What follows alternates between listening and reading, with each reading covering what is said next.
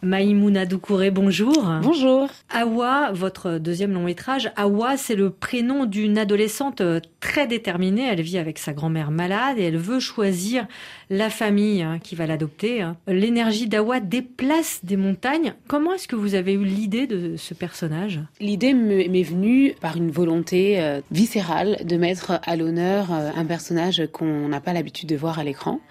Euh, le personnage de Hawa est une jeune fille albinos qui a vécu beaucoup de discrimination quand elle était euh, plus jeune. En Afrique ou euh, en, en, France, c'est une jeune française avec voilà une double culture, sa grand-mère griotte malienne, mais en France beaucoup de discrimination.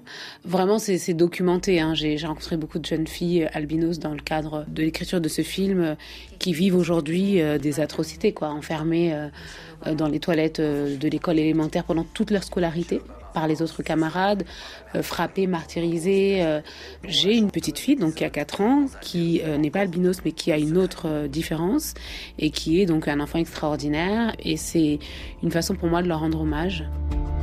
T'es un phénomène toi? Comment t'as fait pour rentrer ici? Je veux que tu m'emmènes au l'île de coquillage, là-bas.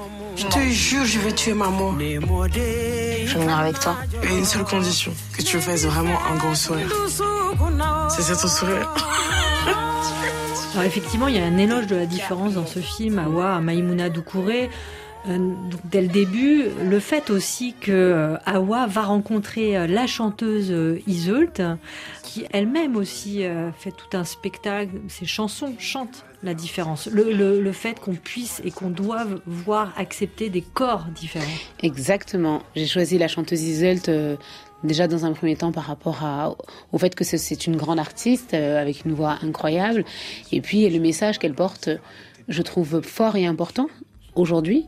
Euh, justement, elle se bat euh, pour euh, apporter une pluralité au corps des femmes, enfin en tout cas telles qui sont exposées dans les médias et justement faire mentir ces dictats de mode sur nos corps. On parle de Isolde, mais évidemment au casting de votre film, il y a l'incroyable diva malienne Oumou Sangaré oui. qui joue la grand-mère d'Awa. Mais comment vous avez fait c'est une chanteuse que je connais depuis que je suis petite, euh, parce que je l'écoutais quand j'étais encore dans les pagnes de ma mère.